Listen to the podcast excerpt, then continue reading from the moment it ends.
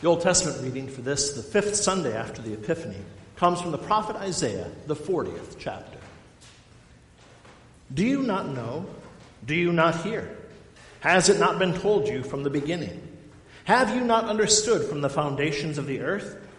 It is he who sits above the circle of the earth, and its inhabitants are like grasshoppers, who stretches out the heavens like a curtain, and spreads them like a tent to dwell in, who brings princes to nothing and makes the rulers of the earth as emptiness. Scarcely are they planted, scarcely sown, scarcely has their stem taken root in the earth, when he blows on them and they wither, and the tempest carries them off like stubble. To whom then will you compare me that I should be like him, says the Holy One? Lift up your eyes on high and see who created these. He who brings out their hosts by number, calling them all by name by the greatest of his might, and because he is strong in power, not one is missing. Why do you say, O Jacob, and speak, O Israel, my way is hidden from the Lord, and my right is disregarded by my God? Have you not known? Have you not heard? The Lord is the everlasting God, the creator of the ends of the earth. He does not faint or grow weary. His understanding is unsearchable. He gives power to the faint and to him who has no might, he increases strength. Even youths shall faint and be weary, and young men shall fall exhausted. But they who wait for the Lord shall renew their strength. They shall mount up with wings like eagles. They shall run and not be weary. They shall walk and not faint. And this is the word of the Lord.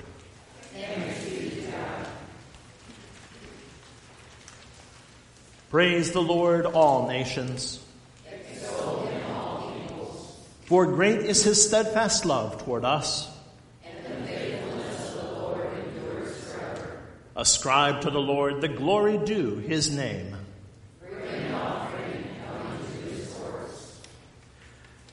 The epistle reading comes from Paul's first letter to the church in Corinth, the ninth chapter. If I preach the gospel, that gives me no ground for boasting, for necessity is laid upon me. Woe to me if I do not preach the gospel.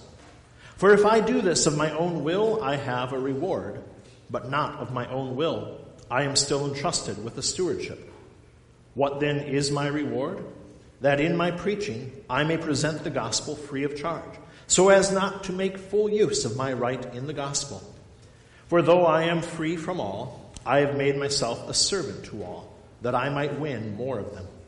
To the Jews, I became as a Jew in order to win the Jews. To those under the law, I became as one under the law, though not being myself under the law, that I might win those under the law. To those outside the law, I became as one outside the law, not being outside the law of God, but under the law of Christ, that I might win those outside the law. To the weak, I became weak, that I might win the weak. I have become all things to all people, that by all means I might save some. I do it all for the sake of the gospel, that I may share with them in its blessings. Do you not know that in a race all the runners compete, but only one receives the prize? So run that you may obtain it. Every athlete exercises self control in all things. They do it to receive a perishable wreath, but we an imperishable. So I do not run aimlessly. I do not box as one beating the air, but I discipline my body and keep it under control, lest after preaching to others, I myself should be disqualified.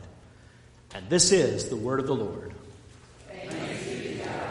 The Holy Gospel, which serves as the text for our sermon this morning, comes according to St. Mark, the first chapter. Immediately, Jesus left the synagogue and entered the house of Simon and Andrew with James and John. Now, Simon's mother in law lay ill with a fever, and immediately they told him about her. And he came and took her by the hand and lifted her up, and the fever left her, and she began to serve them. That evening at sundown, they brought to him all who were sick or oppressed by demons, and the whole city was gathered together at the door. And he healed many who were sick with various diseases and cast out many demons. And he would not permit the demons to speak because they knew him. And rising very early in the morning, while it was still dark, he departed and went out to a desolate place, and there he prayed. And Simon and those who were with him searched for him, and they found him and said to him, Everyone is looking for you. He said to them, Let us go on to the next towns, that I may preach there also, for that is why I came out. And he went throughout all Galilee, preaching in their synagogues and casting out demons. And this is the gospel of our Lord. Grace, mercy, and peace to you from God our Father and from our Lord and Savior, Jesus Christ. Amen. The other day, as I am wont to do from time to time, I did some straightening up and cleaning at our house. And as I did, I accidentally caused a near calamity because of this. I saw this scrap of paper on the floor, and I scooped it up and put it into the Walmart bag that I was using that was bound for the garbage can. And as I did, I heard shrieks and wails and the deepest of laments. Well, it wasn't quite that bad. But I heard vociferous protests from Laura and Paul asking how I could possibly consider throwing this away. Very easily, I said. It's just a scrap of paper. It's trash that's lying on the floor. But little did I know, this wasn't trash. It was art. It was something that they had made. It was something special that they had put work into. It was a precious gift for mom.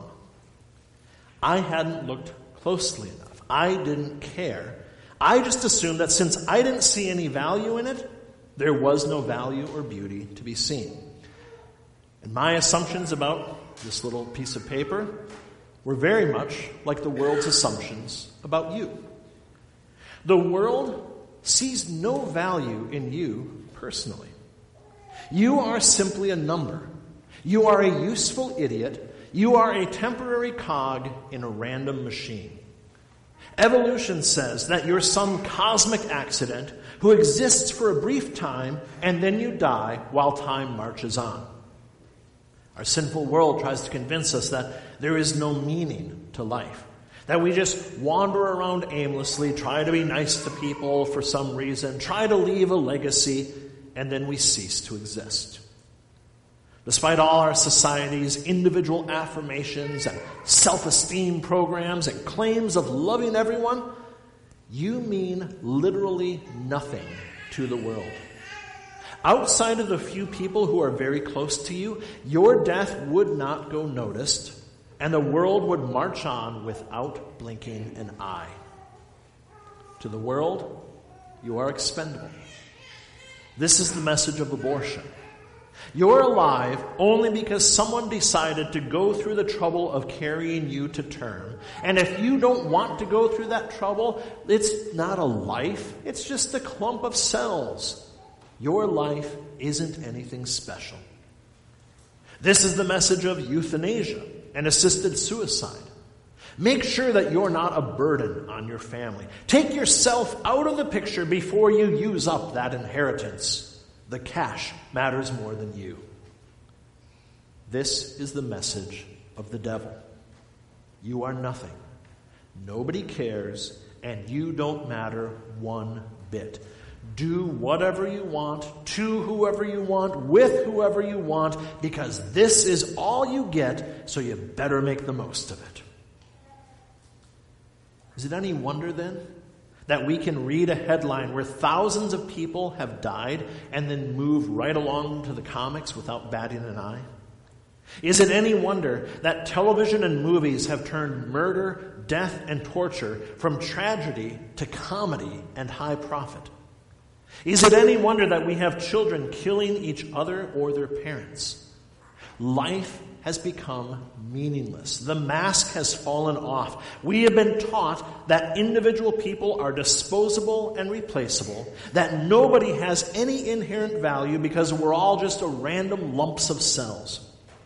Our secular, hedonistic, Marxist society doesn't need you, doesn't care about you, and it won't miss you when you're gone. To the world, you are a scrap.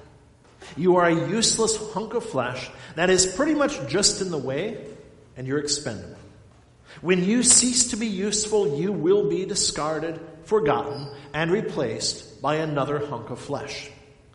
To this world, you are utterly meaningless, useless, and forgettable. You are this little scrap of paper that can be tossed out without a second thought. But not to God. Because God actually looks closer. God sees the beauty, the art, the work that He has put into you. God loves you. God cares for you. Individually, personally, deeply. So often we think of God on the macro scale. We know He created all things. We know that He rules with unquestionable authority. We know that He will bring this world to an end and cast out all sin. But what we too often forget is that God is not just the God of all things. He is your God, your Savior, your loving Heavenly Father. He cares about you individually personally, deeply. He knows your hurts and sorrows. He knows your temptations and fears. He knows you by name. He knows the number of hairs on your head. He holds you loving and carefully in the palm of his hands. When you pray, you are not casting out a message in a bottle into this vast ocean and hoping that God just happens to pick yours to open and respond to. When you speak to God, He hears you as if you are the only person in the universe, and He gives you His full, unwavering attention. He is not bound by space and time like we are. So we don't have to worry that we are the 10,000th customer in line, but our prayer is important to God and He will get to us as soon as possible. All things are in God's hands, but you, personally, are held in the almighty hands of God who loves you more than you could possibly know. God has put a lot of time and effort into your life, creating you, nurturing you, caring for you, speaking to you. You are not something to be thrown away and replaced. To God, the creator of all things, you are a priceless, irreplaceable work of art. You are of more value than anything else in this world. Not because of your beauty, but because He made you and because He loves you. How do you put value on a human life? An artist once said, Worth is not determined by some innate quality, but by the length for which the owner would go to possess them. What would the world give to have you, to protect you, to keep you?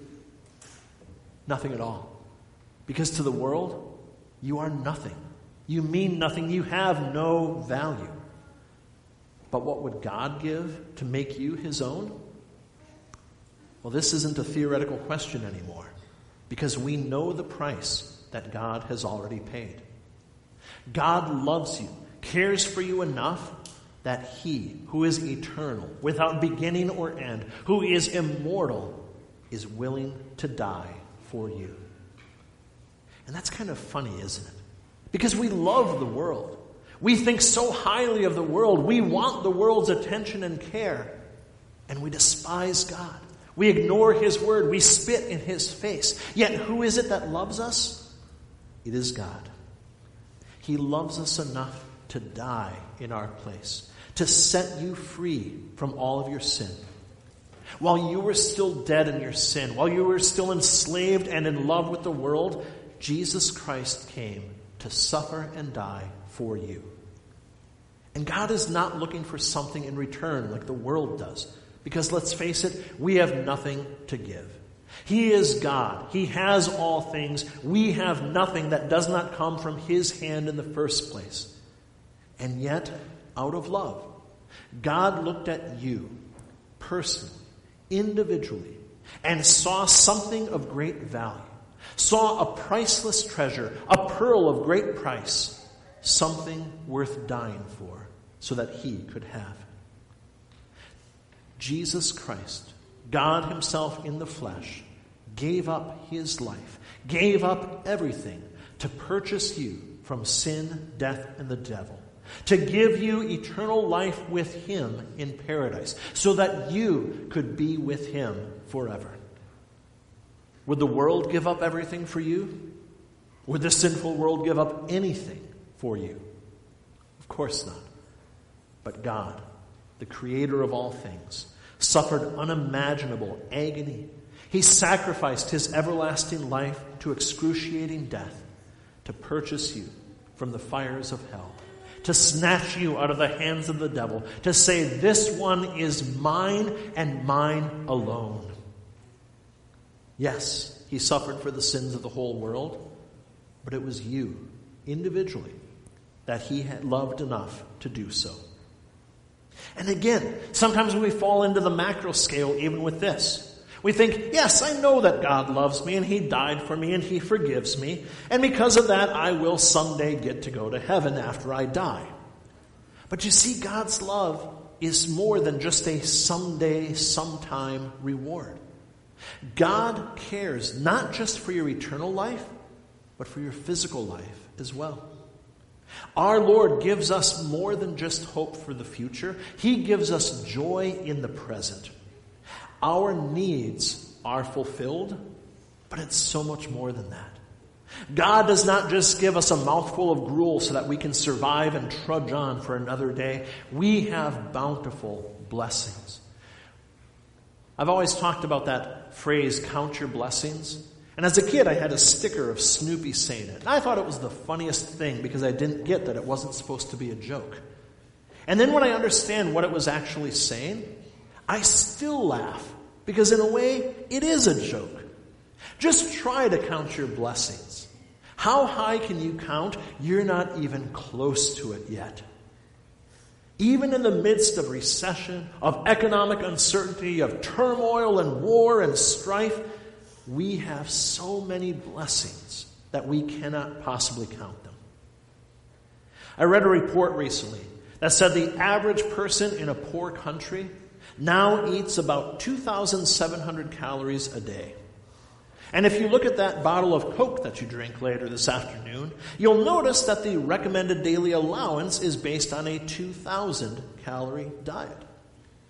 That same report pointed out that while middle class people have, that middle class people in America have more access to food and eat a greater variety of foods than did King Louis XVI.